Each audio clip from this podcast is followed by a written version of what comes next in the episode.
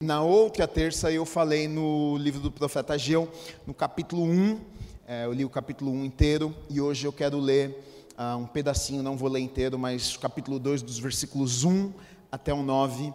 E creio que Deus tem uma palavra para as nossas vidas nessa noite. Se você está com a sua Bíblia aí, abra lá, nós vamos ler.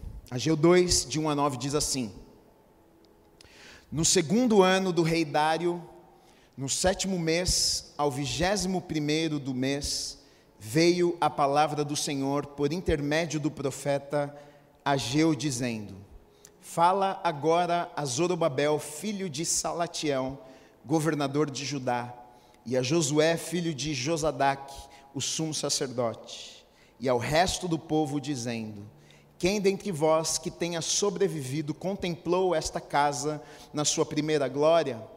E como a vedes agora, não é ela como nada aos vossos olhos? Ora, pois, se forte, Zorobabel, diz o Senhor, e se forte, Josué, filho de Josadac, o sumo sacerdote, e tu, todo o povo da terra, se forte, diz o Senhor, e trabalhar, porque eu sou convosco, diz o Senhor dos exércitos. Segundo a palavra da aliança que fiz convosco, quando saístes do Egito, o meu espírito habita no meio de vós. Não temais, pois assim diz o Senhor dos exércitos: ainda uma vez, dentro em pouco farei abalar o céu, a terra, o mar e a terra seca. Farei abalar todas as nações, e as coisas preciosas de todas as nações virão, e encherei de glória esta casa, diz o Senhor dos exércitos. Minha é a prata, meu é o ouro, diz o Senhor dos Exércitos. A glória desta última casa será maior do que a da primeira, diz o Senhor dos Exércitos. E neste lugar darei a paz, diz o Senhor dos Exércitos. Amém. Vamos orar. Deus, nós te agradecemos, Pai, pela tua palavra. A minha oração nesta noite, meu Pai, é que o Senhor venha falar aos nossos corações de forma sobrenatural. Talvez, Deus, pessoas entraram neste lugar nesta noite, talvez seja a última ou a única oportunidade que elas vão ter de ouvir a palavra do Senhor.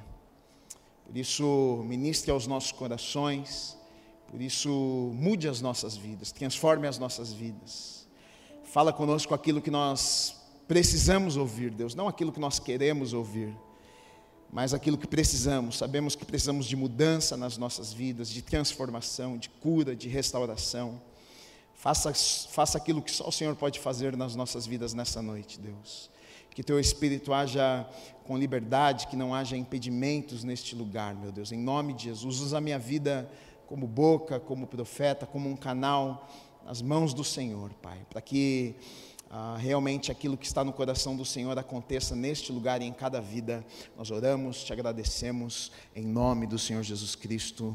Amém. Você pode aplaudir o Senhor Jesus. A palavra de Deus é maravilhosa. Amém. Vou voltar um pouquinho só para a gente recapitular e lembrar do que nós falamos na primeira terça que eu preguei, o primeiro capítulo, e também para a gente entender um pouquinho da história e saber o que está acontecendo aqui, porque talvez você não tenha vindo é, na primeira semana que eu preguei o primeiro capítulo, e aí você vai ficar um pouco perdido ou perdida, né? Eu sei que tem visitantes, então vamos voltar um pouquinho só para a gente contextualizar e entender uh, esse texto que nós lemos aqui. Bom, Ageu, na verdade, estes dois capítulos vão falar um pouquinho a respeito da reconstrução do templo né, da casa de Deus. Por que reconstrução do templo da casa de Deus? Porque o templo e a casa de Deus, Jerusalém, na verdade, havia sido toda destruída. Né? Ah, tanto a cidade, as muralhas, o templo, né?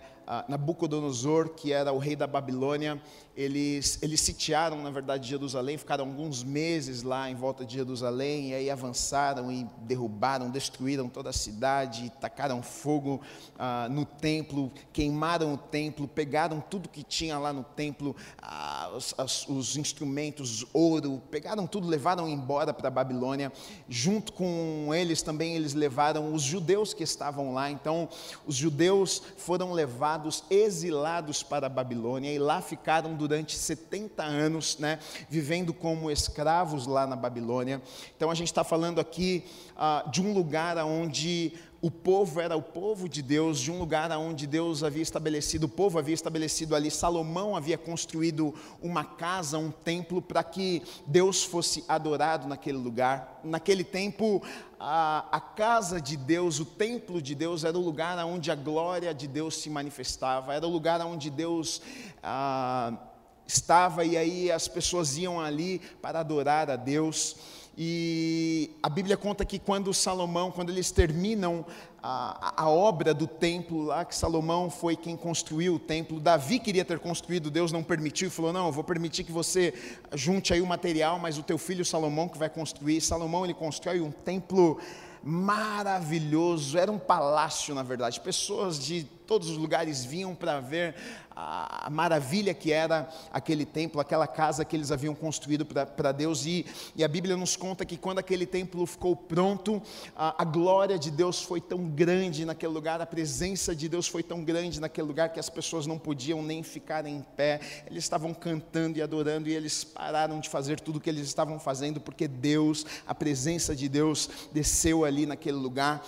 E acontece que por causa do erro, por causa de pecado e de muitas coisas que aquele povo viveu e foram alertados por Deus através de profetas, ah, mas não obedeceram a Deus eles foram, aquela cidade foi tomada, o templo foi destruído, muitas coisas ruins aconteceram, eles foram levados exilados por causa de desobediência, porque não era vontade de Deus para aquele povo, não era vontade de Deus para aquela nação, para, aquela, para aquele lugar, para aquele templo que havia sido construído de forma maravilhosa, não era a vontade de Deus que tacassem fogo naquele lugar, mas por causa da desobediência, muitas coisas ruins aconteceram. Agora, esse povo passa 70 anos lá na Babilônia, um tempo difícil de sofrimento, de opressão, vivendo como escravos, e depois de 70 anos, um rei daquela época, Ciro, faz um decreto e libera, na verdade, aquele povo para voltar, para retornar para Jerusalém, com a missão de restabelecerem, de reconstruírem o templo, né? não só o templo, mas as muralhas da cidade, também a cidade. Né? A gente vai ver que, por exemplo, através da vida de Neemias, Deus levanta Neemias para ir lá e reconstruir os muros da cidade. É, a gente vê que, por exemplo, lá em Esdras, a gente vai ver que Esdras foi usado e levantado por Deus para restabelecer estabelecer o culto na nação de Israel que havia sido. Ah, havia terminado, né? Porque o, o, povo adorava outros deuses e o templo havia sido destruído. Então Esdras foi usado para isso. E aí a gente vai ver que Zorobabel e Josué ah, é levantado por Deus os dois para reconstruírem o templo, o segundo templo e também para reconstruírem a cidade. Então, depois de 70 anos na Babilônia, depois de 70 anos de um tempo muito difícil, o, o rei libera eles para voltarem para Jerusalém e eles agora vão reconstruir o templo. E aí, como nós falamos na primeira semana, eles começaram lá a reconstruir o templo e lançaram os fundamentos, a fundação lá do templo. E quando isso acontece, a, a Bíblia nos conta que houve grande alegria, mas também houve muito choro. Por que, que isto aconteceu? Isso aconteceu porque ah, algumas pessoas que estavam ali vendo aquilo acontecendo ah, conheceram o primeiro templo, conheceram o templo de Salomão né, eram pessoas mais idosas que haviam sido levadas para a Babilônia, passaram 70 anos na Babilônia, retornaram para Jerusalém, eles conheceram o Templo de Salomão, grandioso Templo de Salomão, e agora eles estão vendo ali este segundo templo que está sendo é, reconstruído por Zorobabel, e está vendo que este segundo templo não se compara com o primeiro templo na questão do tamanho, da riqueza, e aí eles ficam tristes com aquilo ali, porque eles dizem: olha, não tem comparação esse templo com o que nós tínhamos antes. Então a Bíblia nos conta lá em Esdras que, que, ao mesmo tempo que aqueles que não conheceram o primeiro templo estão felizes, porque eles não sabiam de nada, eles estavam vendo ali uma reconstrução, estavam contentes, estavam lá na Babilônia 70 anos vivendo como escravos, de repente estão na sua terra agora recomeçando a vida, reconstruindo, vendo a casa de Deus sendo estabelecida, então eles estão contentes, estão felizes, mas ao mesmo tempo tem gente que está chorando, tem gente que está triste, e aí, na verdade, o capítulo 2 2 ah, vai falar um pouquinho sobre isso, sobre essa tristeza que eles estão enfrentando. E é nesse tempo, na verdade, de reconstrução que Deus levanta o profeta Ageu. Porque Deus levanta o profeta para ir lá e para uh, incentivar o povo, na verdade, porque o povo fica desanimado, o povo para de para, para com a obra, vai, cada um vai fazer, viver sua vida, e é o que nós falamos na primeira semana, cada um foi reconstruir sua casa, suas coisas, e aí Deus usa a vida de Ageu para falar: não, olha, vocês vieram para cá, para Jerusalém, com uma missão de reconstruir o templo, de restabelecer o templo aqui, então continuem. Então ele leva uma palavra de ânimo para aquelas pessoas. E aí no capítulo 2, onde nós lemos aqui,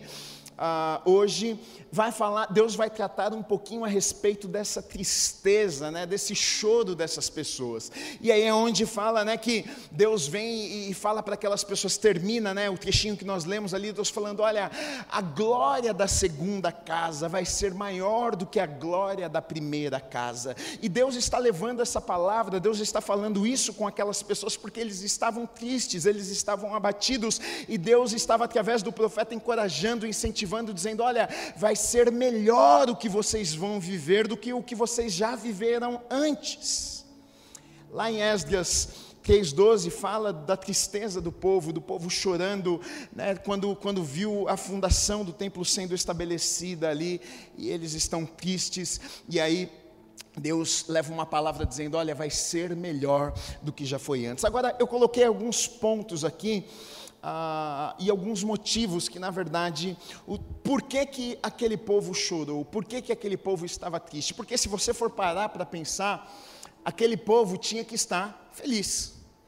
Eles passaram 70 anos na Babilônia, 70 anos vivendo como escravos, um tempo extremamente difícil.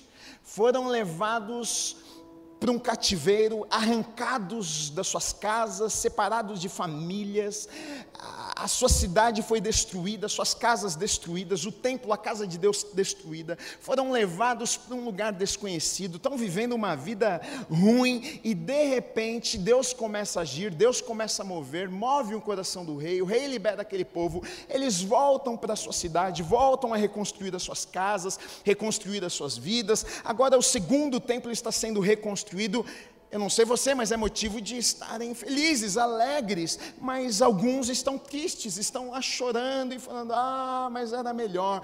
E eu coloquei alguns motivos do porquê algumas pessoas estavam chorando, e eu coloquei isso, sabe por quê? Porque eu vejo que muitas vezes nas nossas vidas, estes são motivos que roubam a nossa alegria também. Primeira coisa que eu coloquei aqui, eles olharam para trás, eles olharam para trás.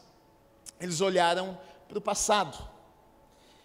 Alguns olharam e disseram: puxa, olha o que nós vivemos lá há 80 anos atrás, olha, era tão bom, e eu acho que é maior do que nós vamos viver agora. O templo era melhor, ele era maior do que nós, nós vamos viver agora. Eles começaram a olhar para trás, eles começaram a se lembrar do que eles tinham vivido, e até um conselho, na verdade, do apóstolo Paulo para mim, para você, lá em Filipenses, no capítulo 3, versículos 13 e 14, diz assim: Irmãos, quanto a mim, não julgo havê-lo alcançado alcançado, mas uma coisa eu faço, esquecendo-me das coisas que para trás ficam e avançando para as que diante de mim estão, prossigo para o alvo, para o prêmio da soberana vocação de Deus em Cristo Jesus. Deixa eu dizer uma coisa para você: sabe o que acontece? Aquilo que aconteceu nas nossas vidas, o passado, nós não podemos mudar, nós não podemos fazer nada a respeito, mas a gente pode fazer daqui para frente, Deus pode fazer a partir de hoje nas nossas vidas, e muitas pessoas perdem a alegria alegria no presente para o futuro também,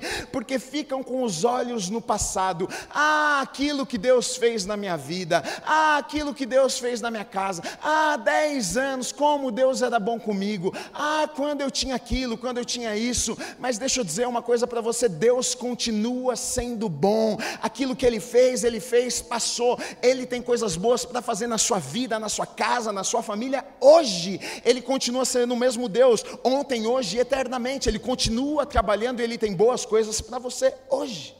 Você não precisa ficar olhando para trás.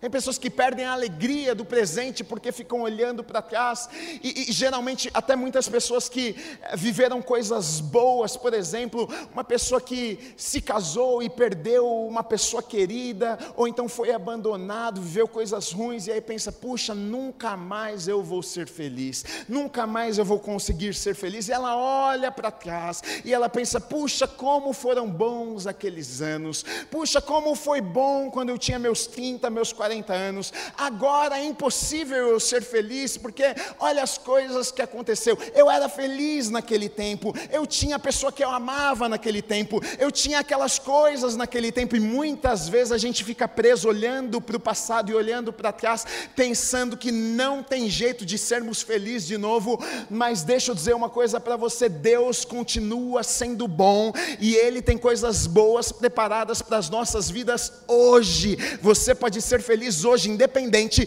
você pode ter experimentado coisas maravilhosas, coisas terríveis e ficaram para trás, queridos, mas a vida com Deus é para ser melhor todos os dias, independente do que tenha acontecido. Independente.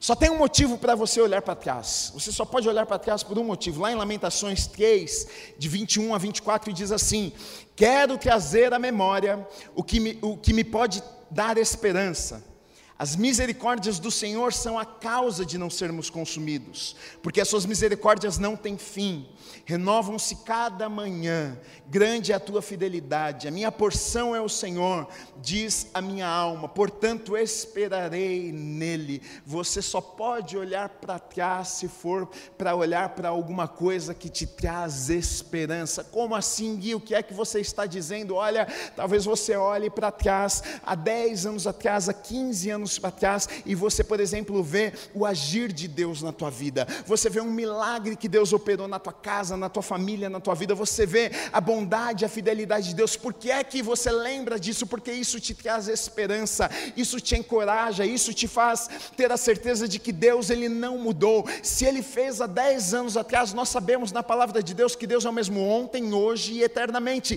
Se ele fez há 10 anos atrás, se ele operou um milagre há 15 anos atrás, se ele ele, se, ele, se ele se manifestou de forma sobrenatural na minha casa, na minha família 20 anos atrás, ele pode fazer de novo na minha vida. Eu trago à memória aquilo que me traz esperança. Se Deus fez, ele faz de novo. Se ele apareceu naquela situação, ele vai aparecer de novo. Se Deus me livrou da morte aquela vez, ele vai me livrar de novo. Se a boa mão de Deus esteve comigo naquele momento difícil da minha vida, vai estar comigo mais uma vez agora, porque ele continua sendo o mesmo, ele não mudou. Eu trago à memória aquilo que me traz esperança.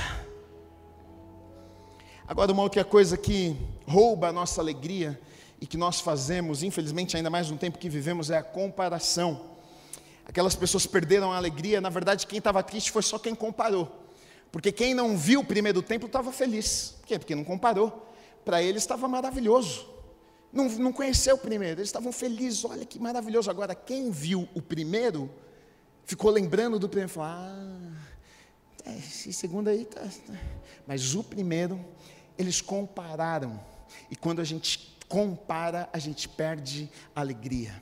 E no tempo que nós vivemos, queridos, a gente compara tudo com tudo e com todo mundo, porque está tá aí na nossa cara, está na rede social, a gente vê a vida de todo mundo, a gente vê tudo de todo mundo, né? a, a, a, gente vê a família de todo mundo, a gente vê o que as pessoas têm, a gente vê o jeito que as pessoas vivem, a gente vê o trabalho da pessoa, a gente vê a casa, a gente vê, a gente vê onde a pessoa come, a gente vê tudo, e aí muitas vezes a gente compara, a gente vê o que Deus está fazendo, até a igreja, na igreja do fulano de tal, a gente, a gente vê tudo, e muitas vezes a gente se compara com as outras pessoas, e aí, enquanto era para nós estarmos felizes com aquilo que Deus está fazendo nas nossas vidas e através das nossas vidas, a gente fica triste porque o que Deus está fazendo na vida do outro é maior, é melhor, mas é para Ele, não é para mim, para você, e foi o que aconteceu com aquelas pessoas. Eles tinham motivos para estar felizes, mas eles estavam chorando porque eles estavam comparando. Então, muitas vezes, o que rouba as nossas, a nossa alegria é quando nós começamos a olhar para a vida dos outros. Deixa eu dizer uma coisa para você: você nasceu com um propósito,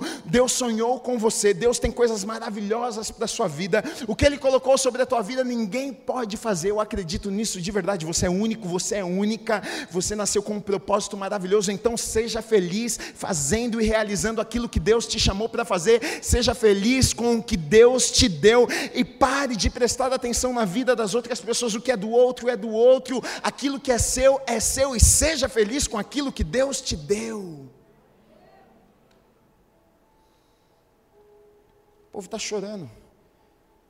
Está livre do cativeiro. A cidade está sendo reconstruída.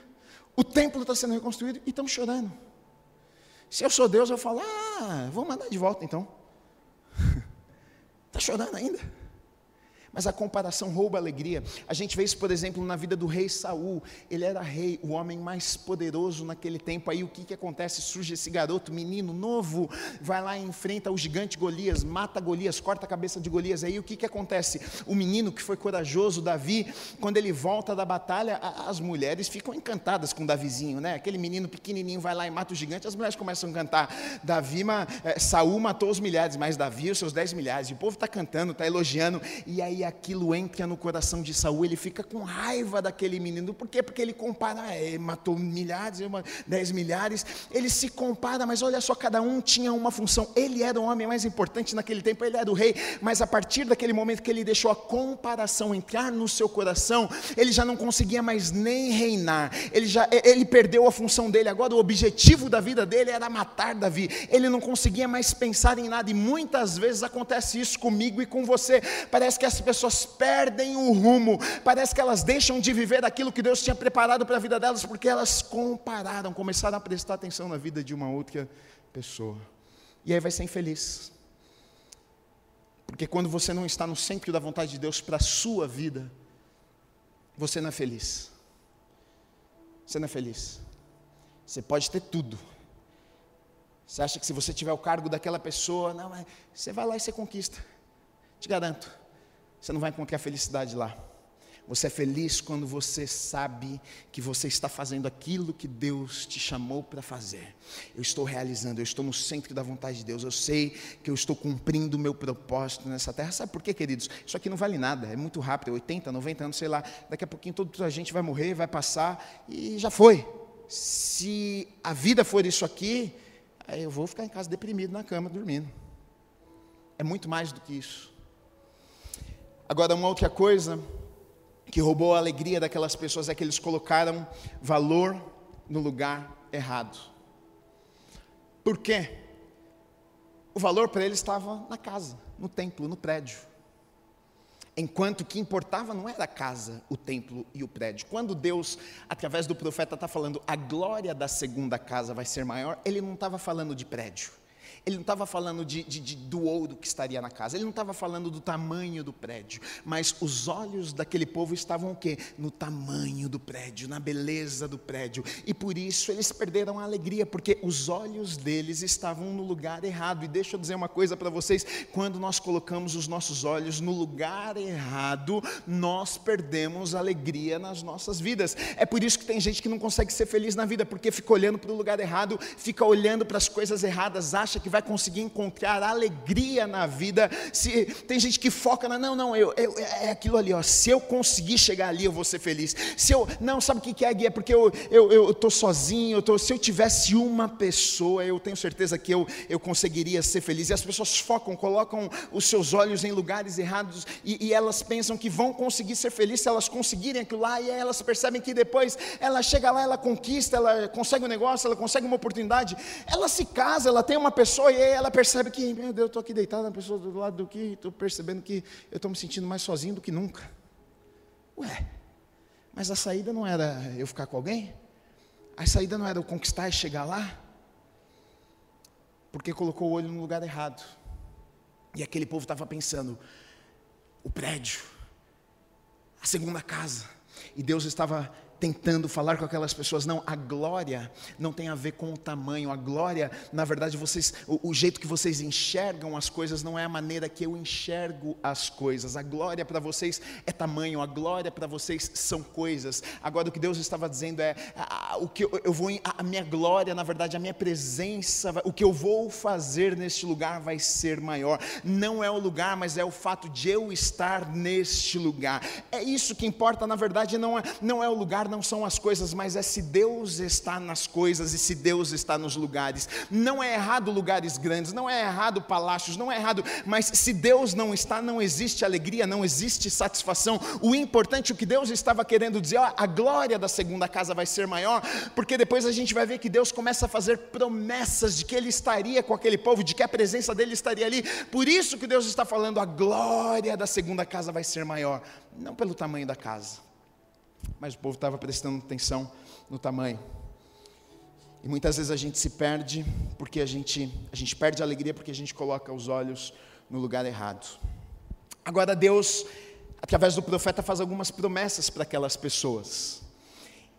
Ele fala: olha, a glória da segunda casa vai ser maior do que a glória da primeira. Agora, como é que, como é que isso vai acontecer? Porque eu quero saber que essa glória da segunda casa vai ser maior que a primeira. Eu quero isso para minha vida, porque é, o que vai acontecer daqui para frente vai ser melhor, vai ser maior, vai ser maravilhoso. Deus, me dá essa chave aí para eu viver esse negócio aqui também. E Deus entrega aquelas pessoas algumas promessas. Olha só, no versículo 4 diz assim: Ora, pois, se forte, Zorobabel, diz o Senhor, e se forte, Josué, filho de Josadaque, o sumo sacerdote, e tu todo o povo da terra, ser forte, diz o Senhor, e trabalhar, porque eu sou convosco, diz o Senhor dos exércitos. Então a primeira coisa que Deus promete, Deus fala para eles: olha, trabalhem, sejam fortes, sejam fortes, sejam fortes, sejam fortes, trabalhem, trabalhem, trabalhem. Mas aí ele faz aqui uma promessa: eu sou com vocês, eu sou com vocês. Aqui ele entrega a primeira promessa: olha, vocês trabalhem, vocês sejam fortes, mas não se esqueçam de uma coisa: eu vou estar com vocês.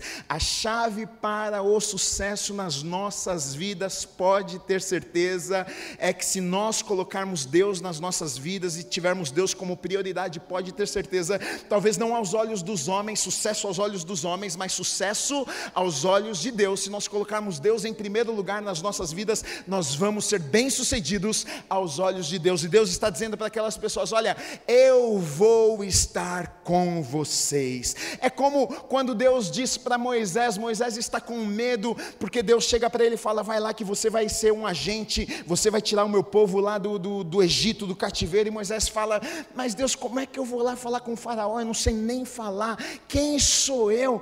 Eu vou chegar lá e vou falar o quê? O Faraó é um homem poderoso, ele vai cortar minha cabeça.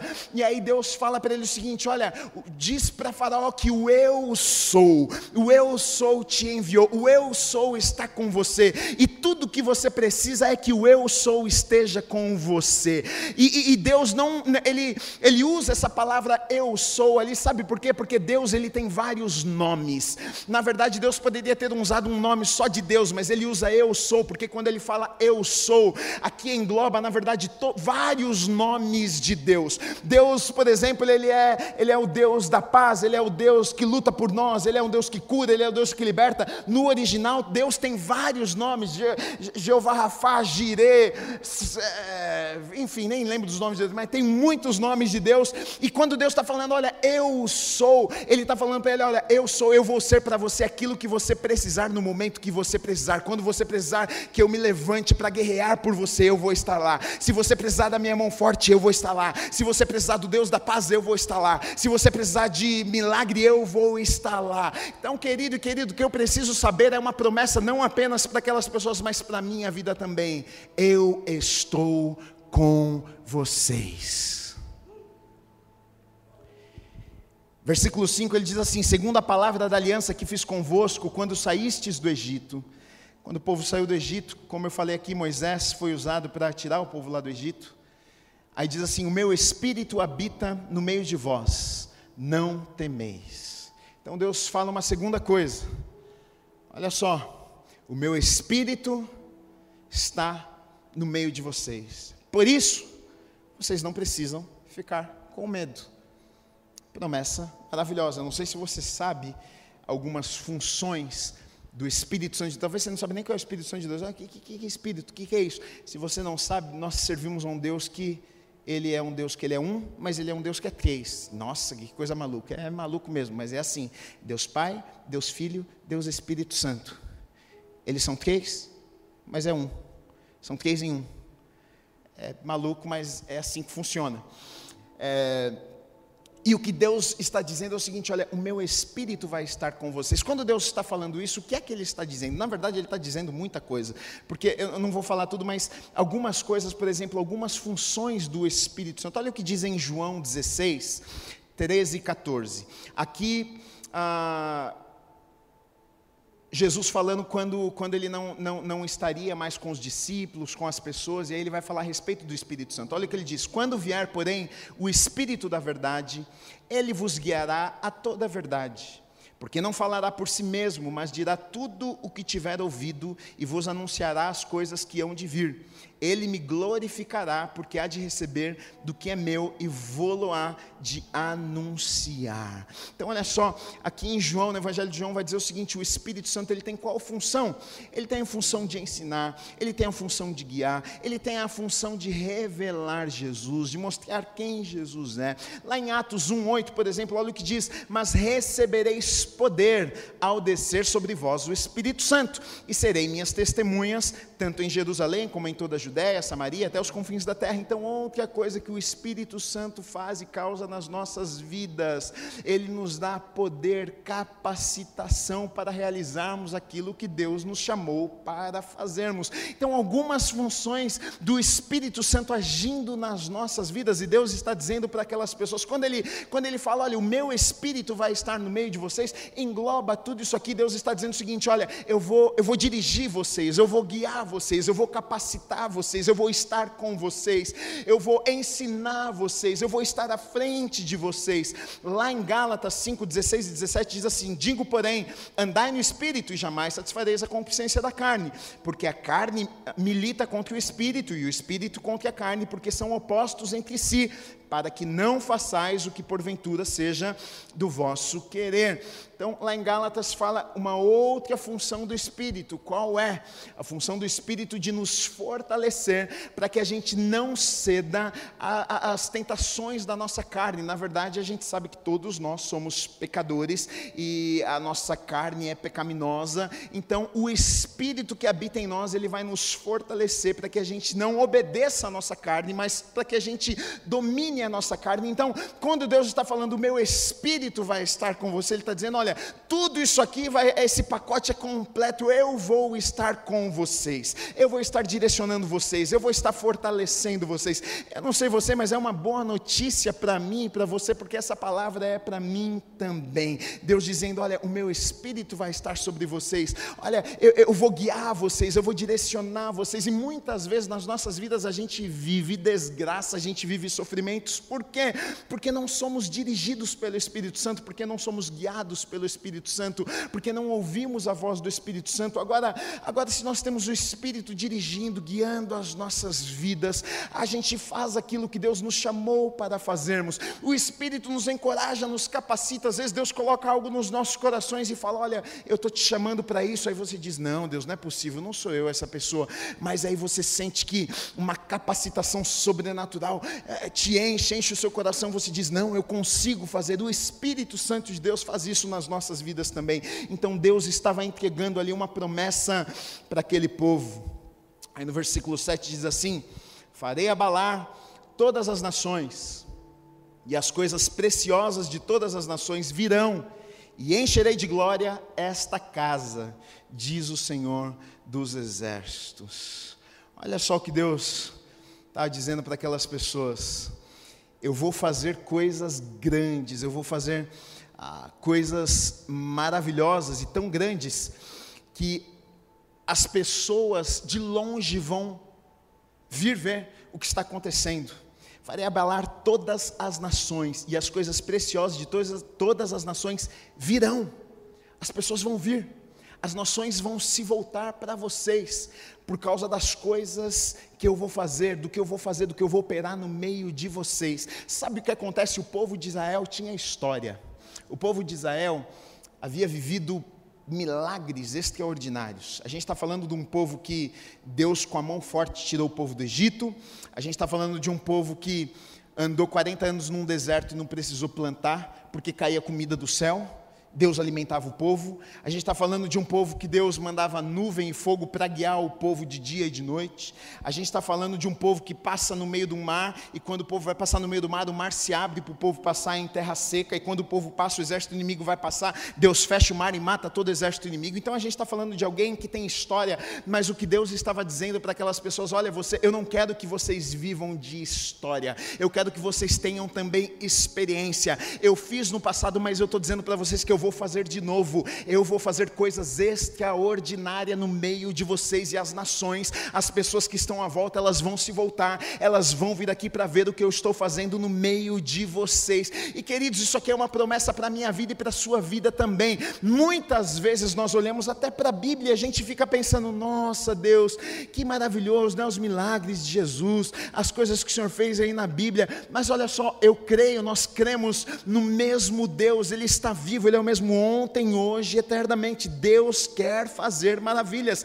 Deus quer fazer coisas em nosso meio, Deus quer operar milagres, de tal forma que as pessoas vão vir, de tal forma que as pessoas serão atraídas e vão olhar para nós e falar: Mas o que é que está acontecendo aqui? É isso que Deus estava falando com aquelas pessoas. Deus estava falando: Olha, o meu favor vai estar sobre esta nação, o meu favor vai estar sobre a vida de vocês de tal maneira que as pessoas vão se sentir atraídas atraídas a vocês, e eu acredito de verdade nisso sobre as nossas vidas também, no favor de Deus sobre as nossas vidas, de tal forma que as pessoas são atraídas a nós, os negócios são atraídos para nós, eu, eu acredito nisso, o favor de Deus abre portas, o favor de Deus nos abençoa, o favor de Deus nos favorece diante de reis, de homens nessa terra, eu acredito nisso, é uma promessa de Deus para as nossas vidas, as pessoas vão olhar e vão reconhecer alguma coisa está acontecendo e o nome de Deus vai ser exaltado, porque não teria como acontecer se não fosse Deus na nossa vida,